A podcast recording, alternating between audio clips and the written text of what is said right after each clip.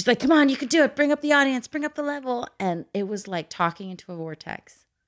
Really? Just I could feel the energy suck out of me, and people were like, mm-hmm, like no response. I do a little bit of audience, you know, a little bit. Oh, I'm moving stuff. Can we start this over? We're gonna start this over.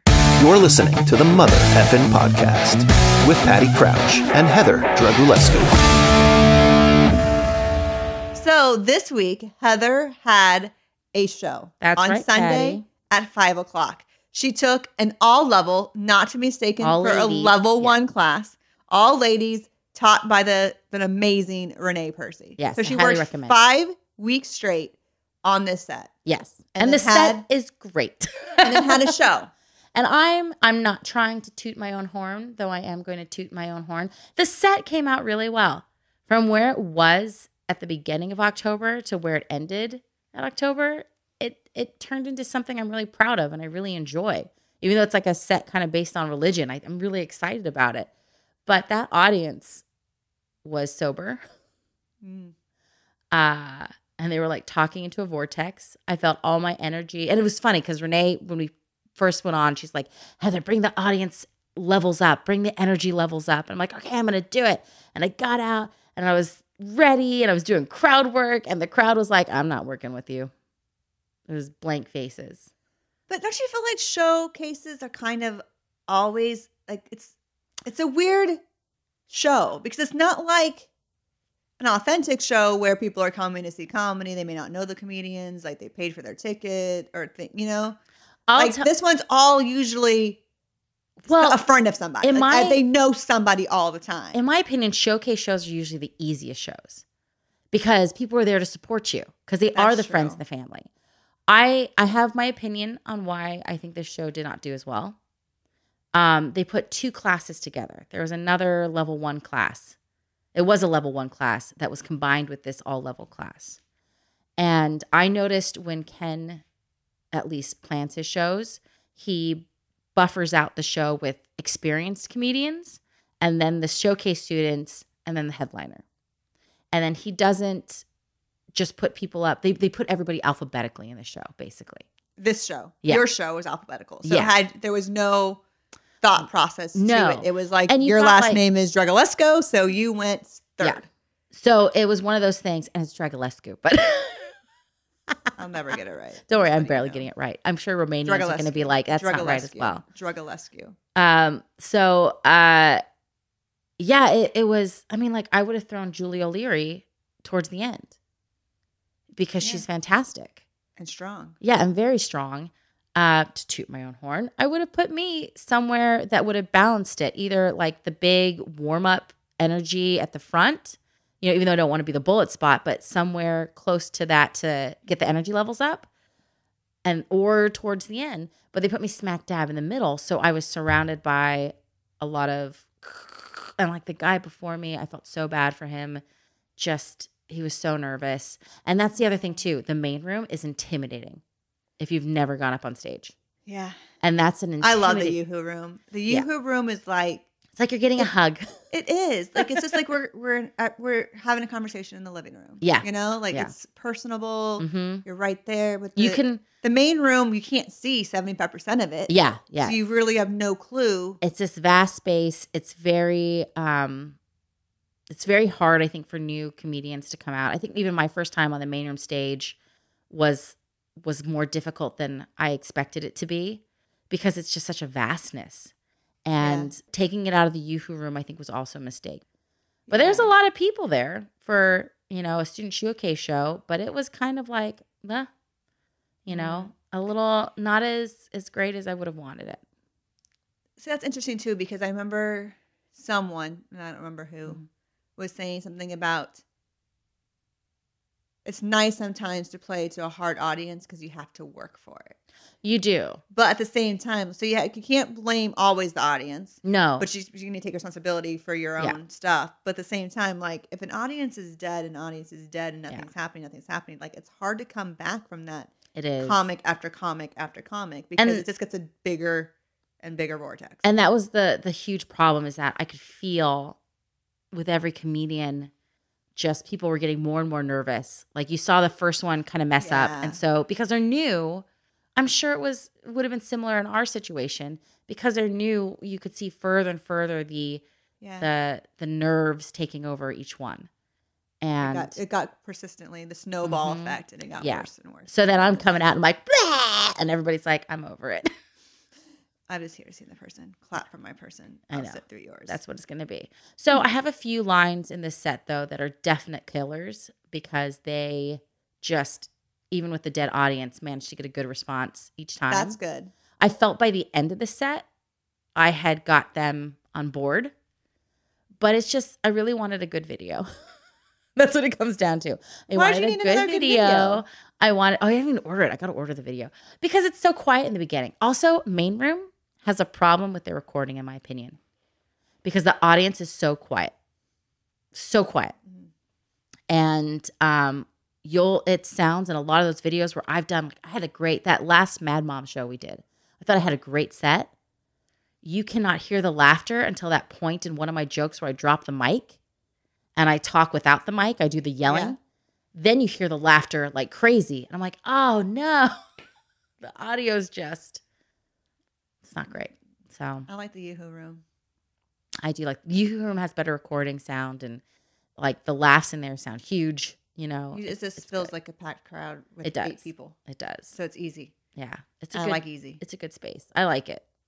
So what did you learn? Like, what are you going to take away besides like you have killer lines in your set, which you have killer lines in every single one of your Oh, sets. thank you.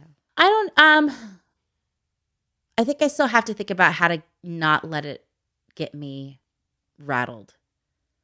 Because it started to get me rattled in those first few. I started to rush through Mhm. those first few jokes because I was like, I'm going to go for the stuff that I know is going to hit well. So it became again like, let's just get it out so I can get to the good So stuff. So you become scripted and Yeah. you get ahead of yourself and you want to be Yeah. there. You want to be at your la- the joke you want to say versus the jokes that you're at. I should have, what I realized is I should have taken my time. And even though I did a little bit of crowd work in the beginning, done a lot more crowd work in the beginning. really when the crowd. And just been like, screw you guys, I'm running my time. I'm going to run the clock. And just have accepted it as running the clock, in my personal opinion. And I honestly think that if I had done the crowd work and I could have gotten the crowd Oh. on my side and warmed up a little bit more, nobody would have minded if I'd gone over by a minute because it would have prepped the next comedians for Yeah. something else. So- Going over in like the comedy world, like in the stand up world, is like a big no no. Like Yeah. you could not get booked again, even though you had a killer set, because Yeah. going over messes up the whole time frame of the show. Yeah. So it's usually a no no. But like a showcase one like this, where everyone's dying, it could have been. And there's plenty of time left over because So many a lot of those people so yeah, they were so quick and they ended so fast. So it's like I probably could have taken a little bit more time in the beginning and just just given myself some space. Could have, could have, should have, would have. Yeah, these kind of stories scare me because I feel like I haven't had a really bad crowd yet. And I haven't had a really complete bomb yet. And Mm. I'm like, oh no, am I going to be able to handle it? Like I've had jokes not land, I've had, but I've always been able to like pull it together in the end and end Yeah. strong. And so, I mean, open mics are totally different because, you know, 22 year olds talking about their penis is something Yeah. different than a mom talking about their kids and it doesn't land as well. Yeah. Um, so now I'm, I'm I I get scared a little bit. I'm like, have I really failed yet? Like I need to fail so I can learn how to do all this, you know? Like Yeah, you hear all the comics say like my my mom, I remember it, da, da, da, and I'm like, Yeah, it's it's funny because we'll we gauge stuff so differently. Like I came off of that feeling terrible, and Bobby's like, "Oh, that was such a solid set. That was so good." I was like, "Really?" And then we listened to it. And I'm like, "Really?" And he was like, "Well, the audience just wasn't there." And I'm like, "But you were great." And I was like, "Really?" Because it sounds. I want. I guess what it is. I want a perfect unison. oh, Like I want to be on, and I want the audience to be on with Well, me. The adrenaline comes from the laughter they Yeah. get. You know, Yeah. it's not just like a stage performance. If we wanted a stage performance, we'd be doing theater. You know, like you want that draw from the audience. Yeah. You want that connection. So when you have that with you killed it and you being present in the room, like it's an amazing feeling. Yeah. I've had it like once. It's good. it's good. Just once. Oh, Patty. So this week, I brought you a present. Yes. So I have lots of tissues, lots and lots of tissues ready because we're going to dive deep into FASD, I feel like. Yes, it's time. I know we've touched on it, but I think that we really, The cry count. Everybody, go ahead and start your cry counter now, because uh, it's almost already it's there. gonna it's gonna be big. I feel like you're already prepped and ready to go. Like cry? Yeah. Yes, I'm always prepped and ready to cry. At any given moment, I will cry. It is my new normal. Is always being on the verge of a breakdown. Ah, it's my new normal. so I- it's okay. I've accepted it. You guys need to accept it. Throw me chocolate if you see me crying. That's all you. Oh, I didn't bring chocolate. That was terrible of me. That's okay. I had like six pints of, of ice cream. I spent sixty five dollars on ice cream yesterday. Oh my gosh, that sounds like good stuff. Chris is probably finding out right now on the podcast that I spent a lot of money on ice cream yesterday. And you're not gonna share it. I have to because that's Oh. going to be their Halloween treat because I'm not going to let them get eat candy. No. okay. So, okay. FASD. FASD, fetal alcohol spectrum disorder. hmm Um, basically, brain damage caused when birth mom drinks alcohol, in this case, wine coolers, um, and creates damage, like while in utero. Um, it's not fun. It's not pleasant. Alcohol is actually one of the hardest drugs on the body when it comes to like damage and irreversible damage. Like it's better to do cocaine and crack than it is to do alcohol and crystal meth. So, if you're pregnant, don't do any of it. Just seriously, don't do any of it. I'm not even gonna joke But about that. cocaine and crack is oh is better. If you're It's better, but don't do any of it. Um, I wonder where weed falls on that spectrum. I don't, well, that's what's so crazy is alcohol is illegal, so like they Mhm. don't talk about it as much, and then Yeah. there's this big misconception that even having one glass is okay. Yeah. But think about it: you have this little tiny being being Mhm. formed in a uterus, right? Mhm. You don't know how much it's able to handle. Yeah. Like if I took three shots of tequila and you took three shots of tequila and Chris took three shots of tequila, it would affect us all differently. Like I would probably be sloshed on the floor already. Yeah. Chris would be like, so Mhm. let's go do some math. You know, like Math or meth? math. Okay. I was like meth. It's like, oh, do we need to have an intervention with Chris? be fun. He's a he's he's probably already going. I would never take shots of tequila. I would take I would drink whiskey, and whiskey you don't shoot, you sip. He's already correcting me. But you know what I'm saying? Like you don't know how Yeah. it's gonna affect you, so you don't know how much you metabolize before the baby gets it. So you could be giving the baby so what you're saying is Jackson's a lightweight. completely, completely lightweight. Poor baby. Um, When did you yeah. when did you know that he had it? Did you know before he was born or did you know We did not know before he was born, and we did not know when we originally like the first day of intake. Mm. So he's what the nurses would call an FLK, a funny looking kid. It's not a technical term. You will never find it in a chart, and if you do find it in a chart, that person deserves to be fired. um, but he looked funny, and so Yeah. they knew right away that something was wrong. Yeah. I didn't because I didn't. I, I don't see babies every day. Like, and he was three pounds six ounces when he was born. We took him home from the hospital three weeks later, and he was four pounds eleven ounces. Was he a preemie? He was three weeks early. They took him out because he wasn't growing anymore. And Because so, of all the booze. yeah, well, it you know? stunts everything. Like it, he literally is damaged. Like, Yeah. yeah, booze does not help things grow. so they called you after he was born. Yes, Did they know did you know she was pregnant? yes. Okay.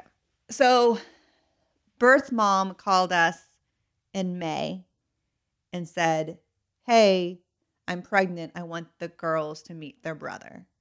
This is the first time we've heard from her in two years. Gotcha. So then I started calling on a weekly basis, just making sure she was supported, like Mhm. just talking, wanted to keep tabs on her. And then she called um beginning of August. So we adopted the girls in June. hmm And then she called beginning of August saying that they're having an emergency C section. They're going to take him out the next day.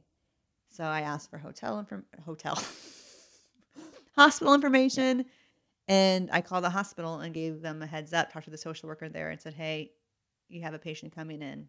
This Yeah. is the deal. We adopted his biological brothers, sisters. We want you to know so that she doesn't fall through the cracks, kind of Yeah. thing." Um. Did so- you have any inkling when you had talked to her that there was something amiss? No, not at all, because she has intellectual disability. So I feel like she was just got the care that she knew that she Mhm. could get from people around her supporting her. Like she wasn't going to be someone who could do make any kind of decision on Yeah. her own.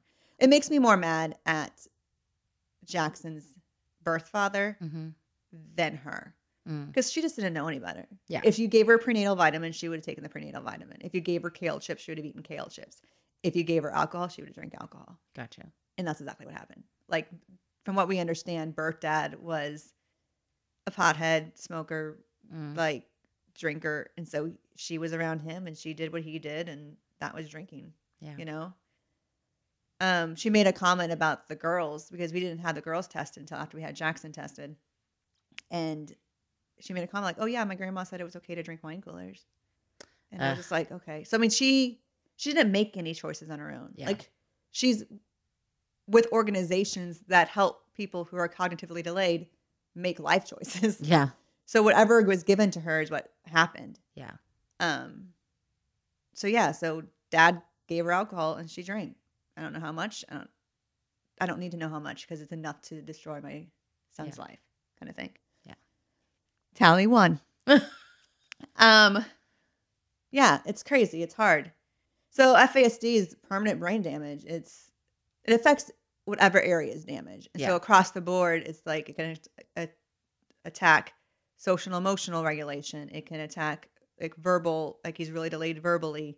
Short term memory is horrible. Um, cognitively, he's delayed. So he's it stuns their growth. Like he grows really slow compared to other Other kids. So he looks like a two year old. Like a he looks like a kind of taller two year old. Yeah. I thought he looked like I said. I told you. I said when I first saw him, I thought he looked like a giant two year old, like a really tall. Two year old. But Yeah. he's But he's a very small four year old. yeah. He's a very small four year old doing what Yeah. a somewhat normal two year old. But it's it's kind of funny because while she was a little bit larger, Anna was very stunted too in her growth when we got her, and she was six and she was wearing two T and three T. wow. So I mean, there is, it's definitely a different situation, but there's opportunities. Though she's But still no. small, she's still tiny. So But that's a, that's Yeah. the difference though, is Yeah. that Anna's was because of her environment, yeah, her outside environment, not because her brain was damaged and now does not know how to grow. Like this is that's the, the thing is too. It's like all of this is yes, the brain is neuroplastic and he can build scaffolding Mhm. and we can get him to a spot and we're getting him all the help that he can get. He has 20 hours of therapies so that he can be the best Jackson that he can be. hmm But in the end, it's like the life that he would have had if she hadn't drank doesn't even compare to the life he's going to have. Know. So, um, So this is the biggest part with me, like with faith, because I know that he's perfect. Like I know that God doesn't make mistakes. Like he is exactly who he's supposed to be. So the struggle of like, well, then why does he have this? Yeah. Goes into play. And I have to trust that, like, okay, well, he has a plan and he's going to do great things in Jackson's way. And he, God knows the bigger picture and all that kind of stuff. But it's hard to think of like what his life could have been if she just hadn't drank. And then I get mad because it's like I wouldn't have drank if I had biological kids. I wouldn't have drank. So Yeah. I wouldn't have done this to him. You know? there's an anger in there. Oh, comes in. completely. And and And then then then a Yeah. sadness because I know the system failed his birth mom. Like his birth mom Yeah. should have been in foster care and adopted. mhm. And his first birth mom was adopted by someone like you and me. yeah.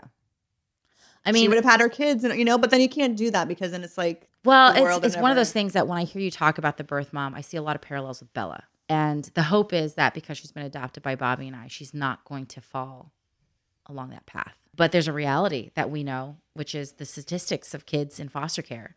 The older you are, the more likely you are to repeat things. The uh, if you don't get adopted from foster care, the more likely you are to have children who go into foster care.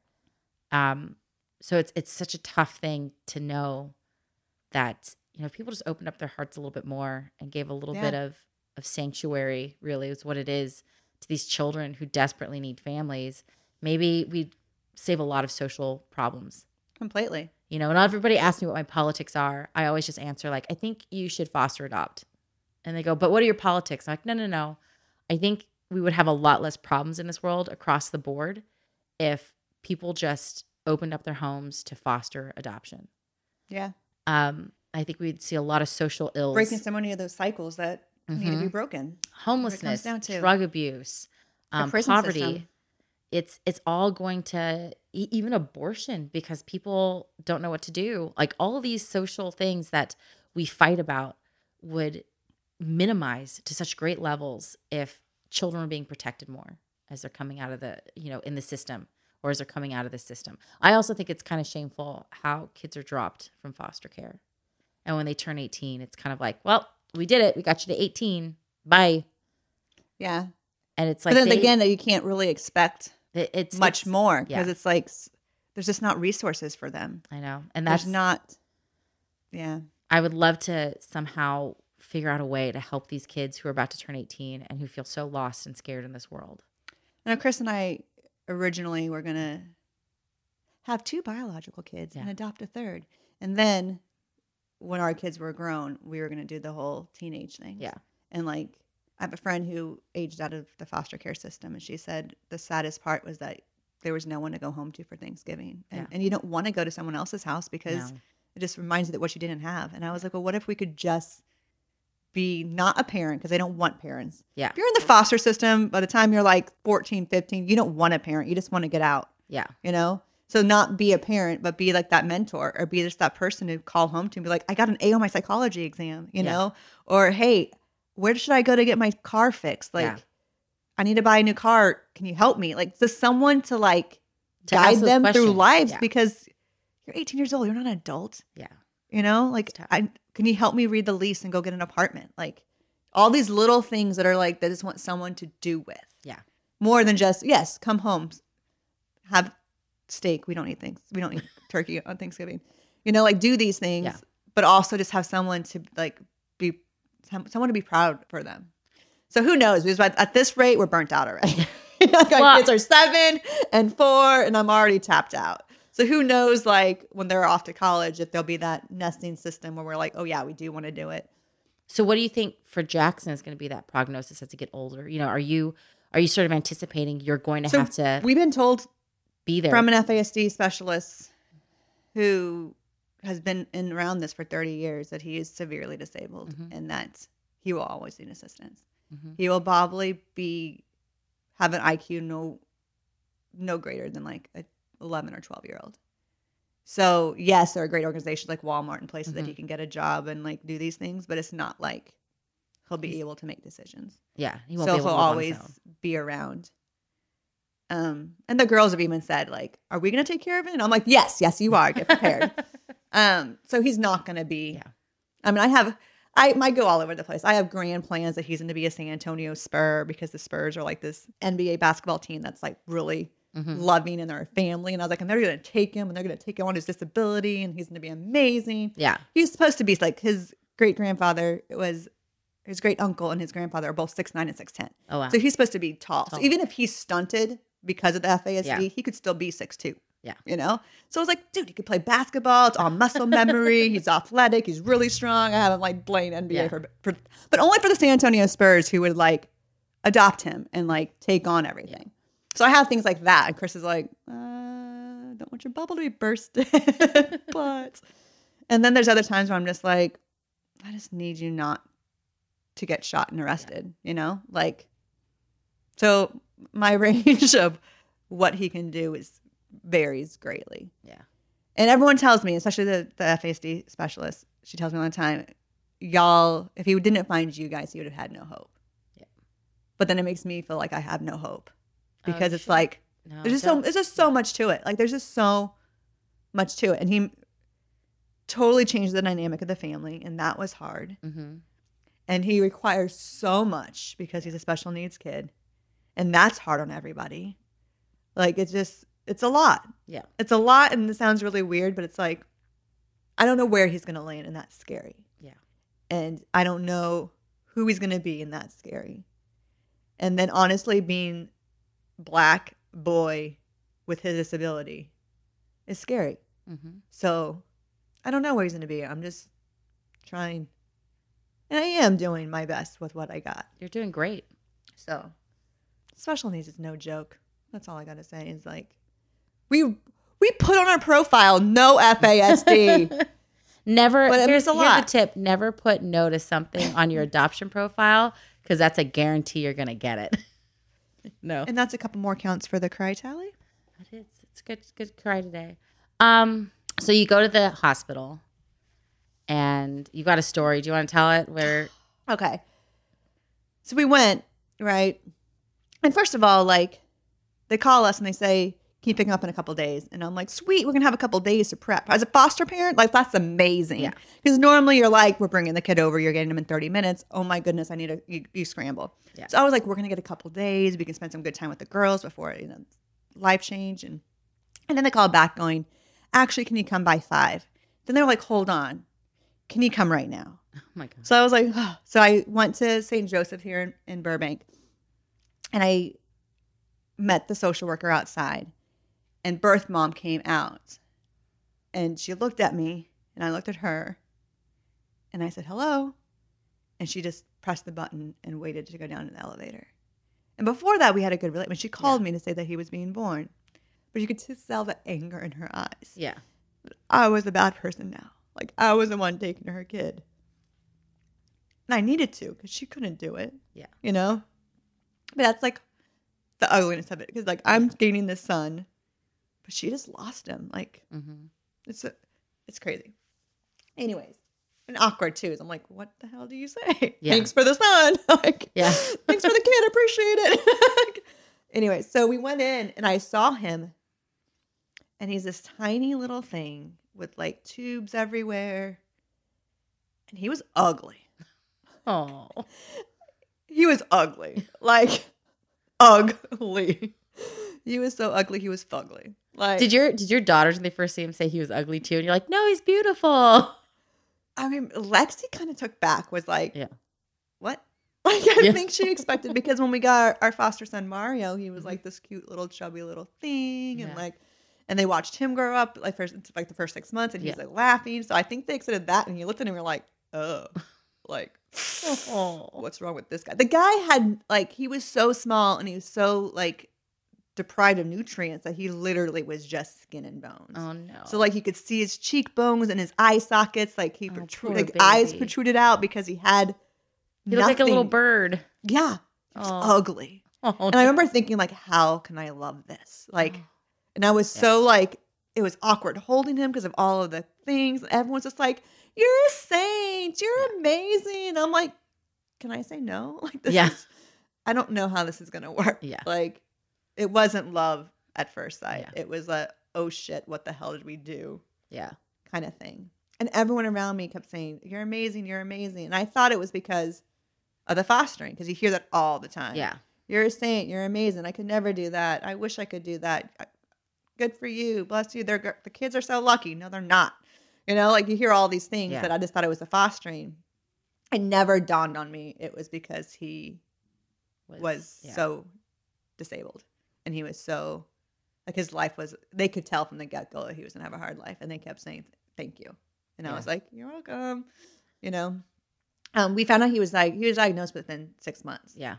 and mom admitted to drinking and he had some of the signs and like his size of his head Yeah. is so small because he has microcephaly because of the brain damage i mean his brain's damaged. It's small it doesn't Yeah. grow like he has a small head. Your skull only grows to the size of your brain. Like it's common knowledge you know? So immediately he was six months he has had ot by nine by a year he was doing pt he was doing infant stimulation. By 18 months he had speech like we were like from the beginning. In the first three months he was so small that we were feeding him every hour. After three months it was every two hours. He woke up all the time. He still wakes up two times a night Mhm. times he has no self-regulation skills he doesn't know how to self-soothe Yeah. so it's like, so I'm his self super. I'm his external brain. Whoever is around his external brain to help him try to figure out life. And that's how it's going to be for the rest of his life.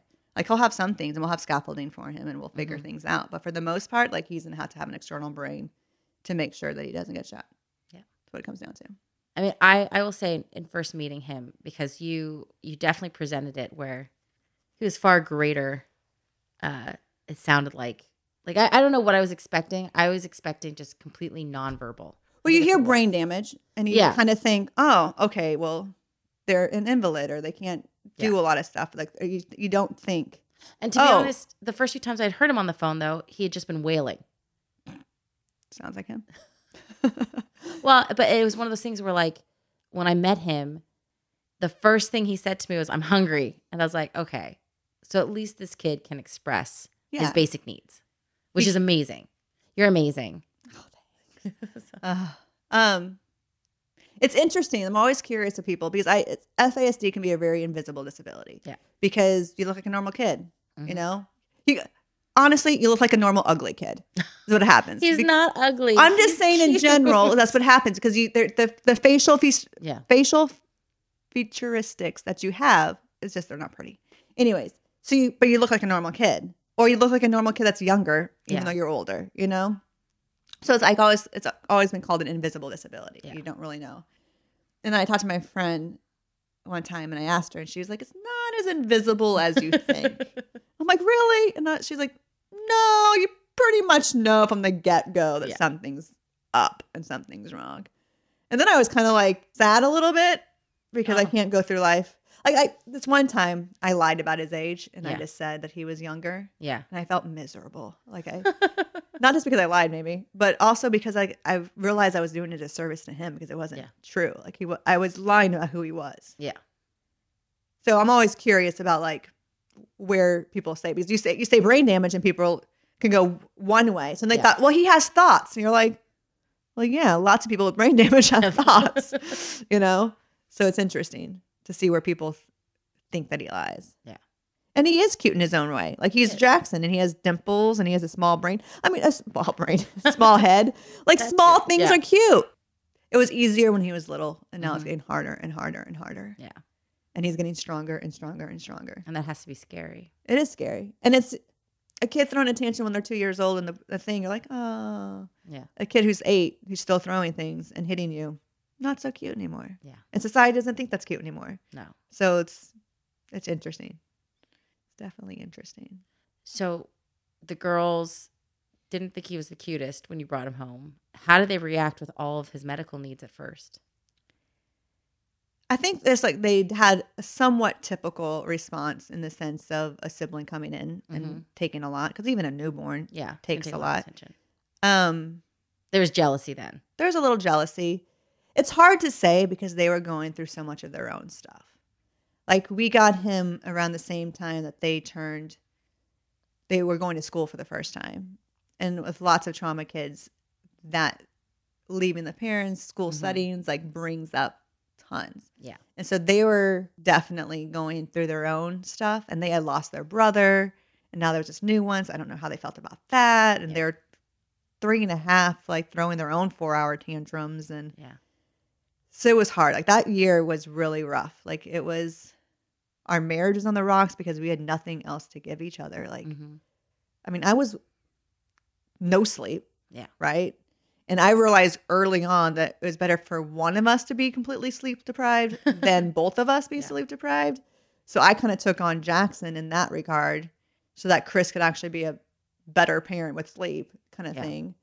Um so it was just rough. I mean, I would order Chris would go, he works nights, so he would work and I would order cases of cider and pints of ice cream and chips from Instacart to the couch. And I remember thinking, I cannot do this. Like I need to stop because this is self-medicating right now. Um, but it was rough. Like it was that first year was so rough trying to figure out him. And then there was a cousin who wanted custody. And so then we were conflicted Yeah. because a part of us was like, crap, no, we don't want him to go. He's Jackson. He's our son. Mm-hmm. And we don't want the girls to have another loss. And the other part of us is like, maybe it would be okay. Yeah. And then you feel crappy for saying that. Yeah. Another point. you know, like you don't like, Yeah. but that was the truth. The Yeah. truth was there were moments when we're like, maybe the cousin should have him. Yeah. And then we would wouldn't feel guilty for saying no Mm-hmm. because it wasn't us who said we couldn't have him. It was a cousin who took it, and then it'd be a good way to tell the girls. Yeah. But in reality, we knew that that's what we wanted, Mhm. and that's crappy to think I don't want my son because he's hard. Yeah. No, I mean it's a very honest thing though. Yeah. And I'll be honest with you. No, he's Yeah. four. People always say, "Oh, I can't imagine life without him." There's moments where I can, and it's the truth. Yeah. Like I love him completely. He Yeah. is my son. Will always be my son. and he comes with a lot. Yeah. And it's exhausting on a day to day basis. And the girls are starting to resent him because it's like, oh, we had to leave because Jackson's throwing a tantrum. Oh, we can't go because that Jackson has therapy. Like, there's all this stuff that's messing with their lives. Yeah. And I get down the road, they're going to be amazing individuals because they've learned to love their differences. Like, Yeah. but as a seven year old who has to leave Disneyland because their brother is throwing this huge, massive fit Yeah. and is punching me nonstop just because they got off the ride of Little Mermaid. Yeah. like, you know, like if we don't get this under control, like we got to go. Yeah. You know, so these things that they don't see now as a seven year old who doesn't want to leave Disneyland, you know? Yeah. So it's hard. Is he on any medication yet or no? Not yet. And we're going to try to avoid it as much as possible. That's always such a, a touchy thing. Yeah, and I've come around. Like I'm trying. I used to be totally anti drugs. Mhm. Well, those drugs, weed, alcohol is okay if you're not pregnant. Anyways, I used to be like, no, we shouldn't be doing this, and then I just like realizing so much more like what they could do. But I Mhm. feel like it's as a society as a whole, it's like we go to it soon and Yeah. quick. When reality, we don't necessarily need to. So if we need to get there, we will. Um, and I'm preparing myself to having to Mm-hmm. be there because I was so against it that a part of me feels like I'd be failing if I had to do it or whatever. But right now he's not, just because he's still four. I mean, Yeah. we're still figuring out what his issues are. You Yeah. know, I mean, I remember it was explained to me because it's been brought up for a couple of our kids. You know, if a person didn't have a leg, you'd give them a crutch. Like, you, Yeah. would, you know, so if a person's brain can't fire the right mechanisms, why wouldn't you give them something to help them? and I feel like we all, I especially have this all and never kind of thing. Mm-hmm. Yeah. So it's like, well, if you're going to do it, you're, you're, it's, you're always on it. And in reality, it's like, you know, especially like with depression and anxiety and Yeah. stuff, it's like, if you need something to help you with to get those chemicals in your brain so you can be at a spot where you can process what you need to process, doesn't mean you have to be on them forever. Like, No. it could help you get grounded so you can figure out what you need to do Yeah. and get there.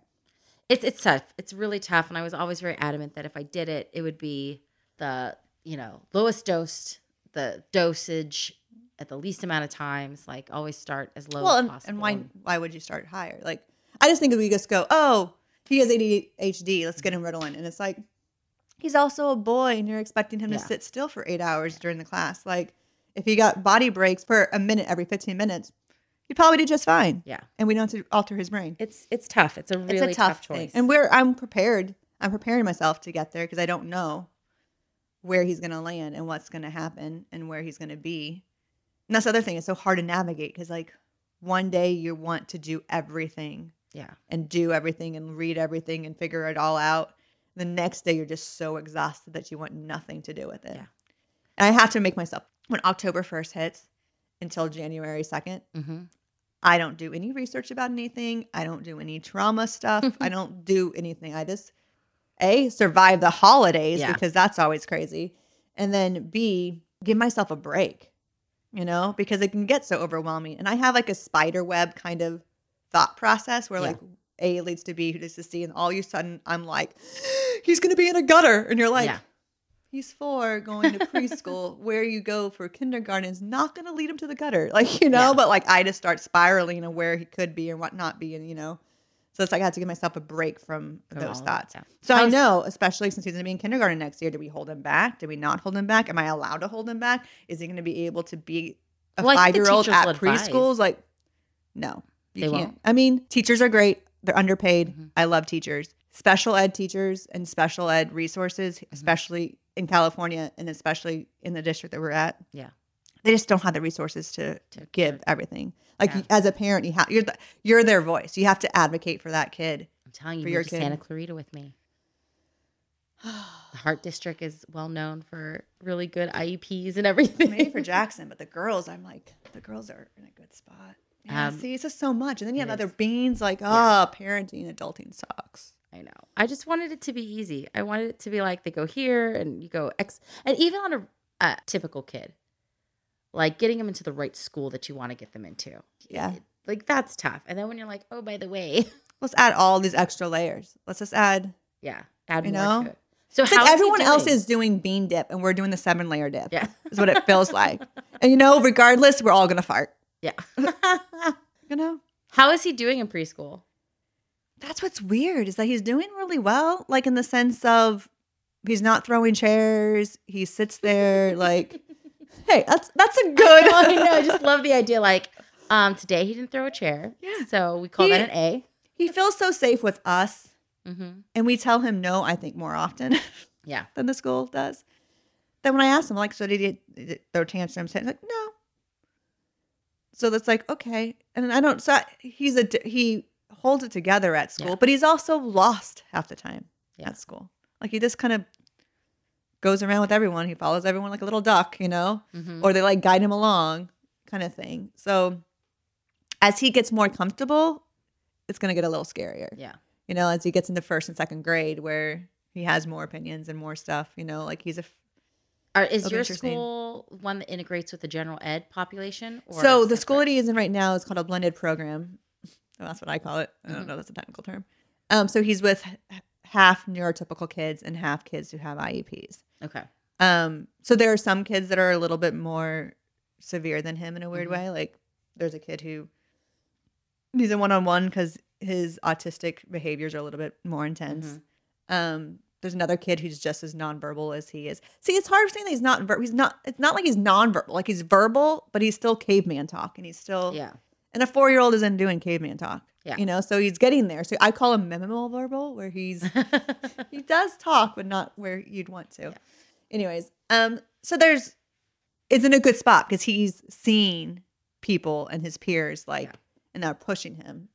It's a good it's a good spot for him. And I'm thinking maybe we do that another year, but then I don't know if he's allowed to be in that program because of his age. You know, so I had to figure that Yeah. all out. But he I we like where he is now. But that's the thing too, is like there's no place. Like all these special needs kids are so unique and they they all need their own thing. And it's Mhm. just there's not resources to give Yeah. everyone exactly what they need. Like in my ideal world, every special needs kid would have a one on one Sure. and be able to be integrated into the general ed population. Yeah. And then if need be p- be pulled out with other peers so they don't feel as crazy or something. But like Yeah.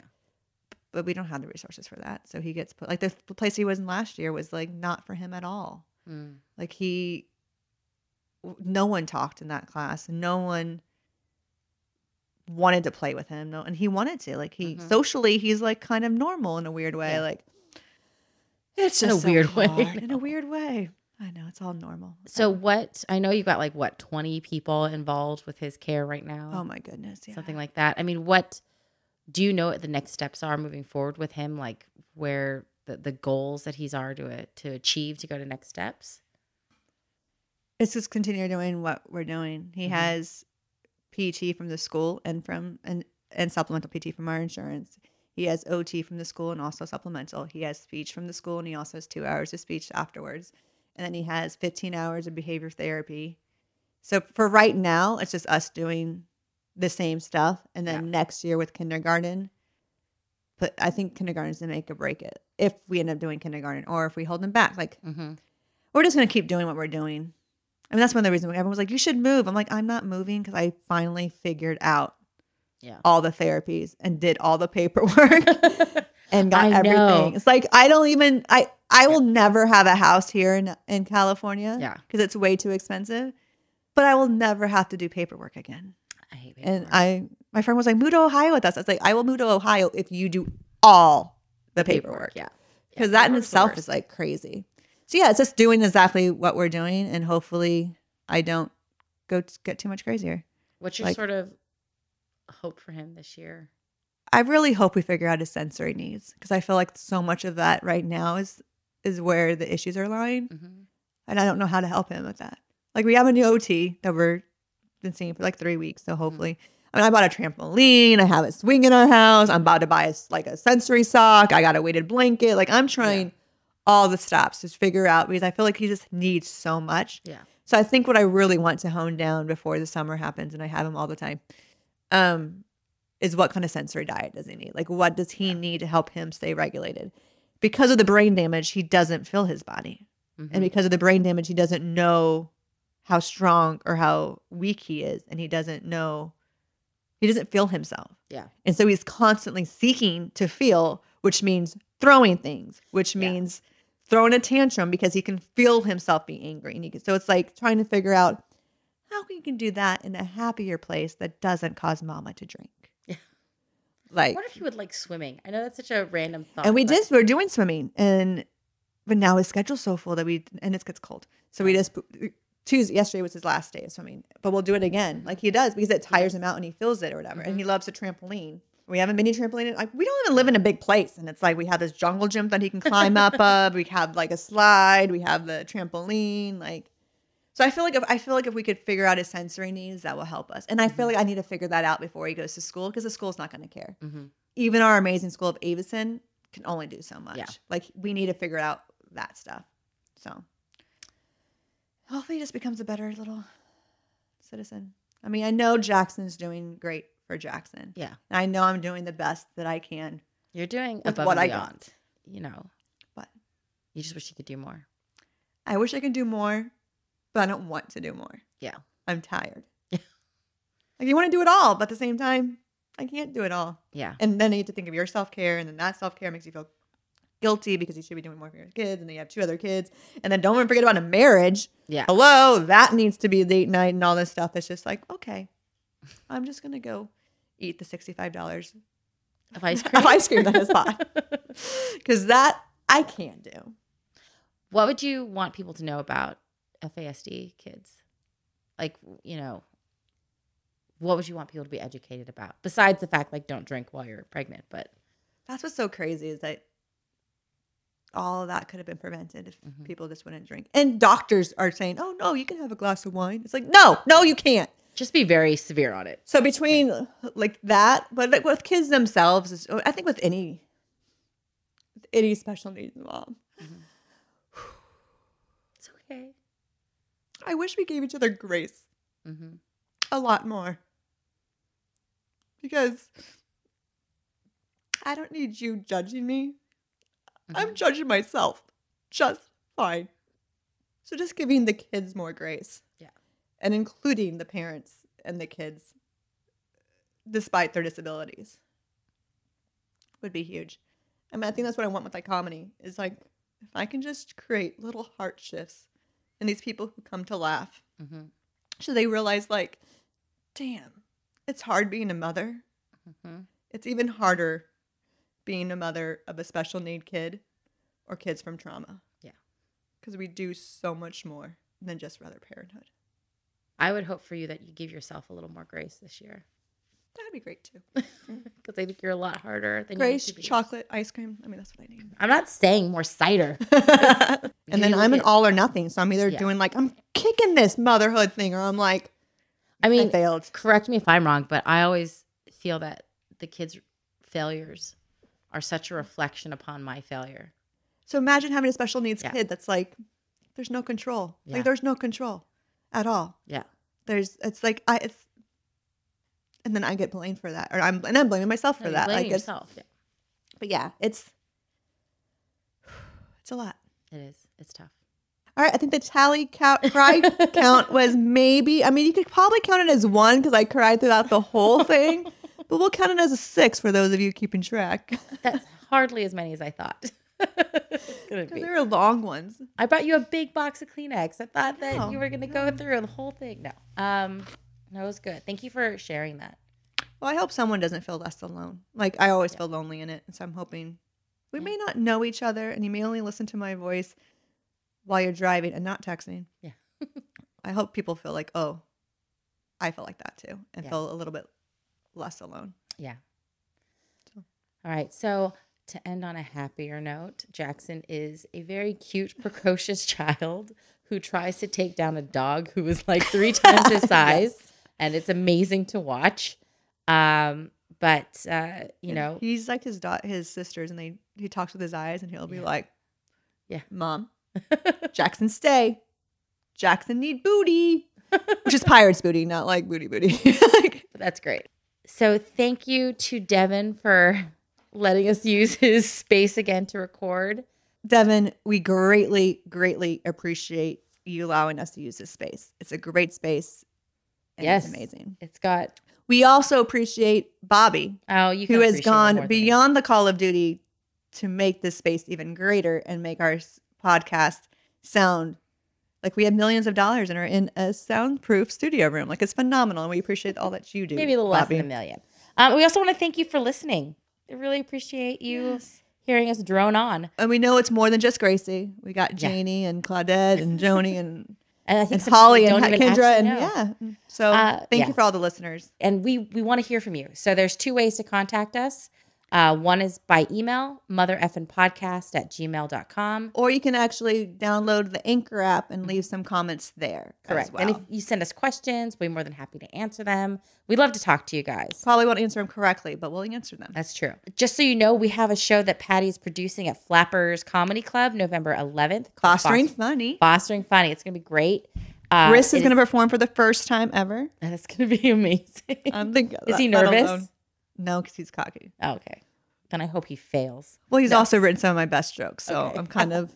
Then I I hope don't he's. know. I don't know if I want him to succeed or bomb. Because I hope that he's average. hope that he's average. He's probably gonna be really good at it, and then we'll become a duo, and then we become more famous than me, and That'd I'll be be stuck with the adorable. kids again. Oh. Oh, wow, that came kind of out. cute though. It'll be fun. Um, so yeah, fostering funny is um, about bringing awareness to the foster adopt community. What's great is every comedian has some relationship to foster care or adoption. Yep. So it's really exciting to get that group of people together. And just make sure you follow us. You can check motherfnpodcast.com to see our list of everywhere that we're available streaming, or just go to your favorite streaming service Yeah. Follow us on Instagram as well. and Facebook, though nobody uses Facebook anymore. It's for old people, which is us, but we don't even I was like, use I it. use it. Thanks. Just call me old. The Mother Effin Podcast is hosted and produced by Patty Crouch and Heather Dragulescu. Subscribe to us on Apple Podcasts, Spotify, Anchor, or wherever you get your podcasts. And don't forget to visit us online at mothereffinpodcast.com.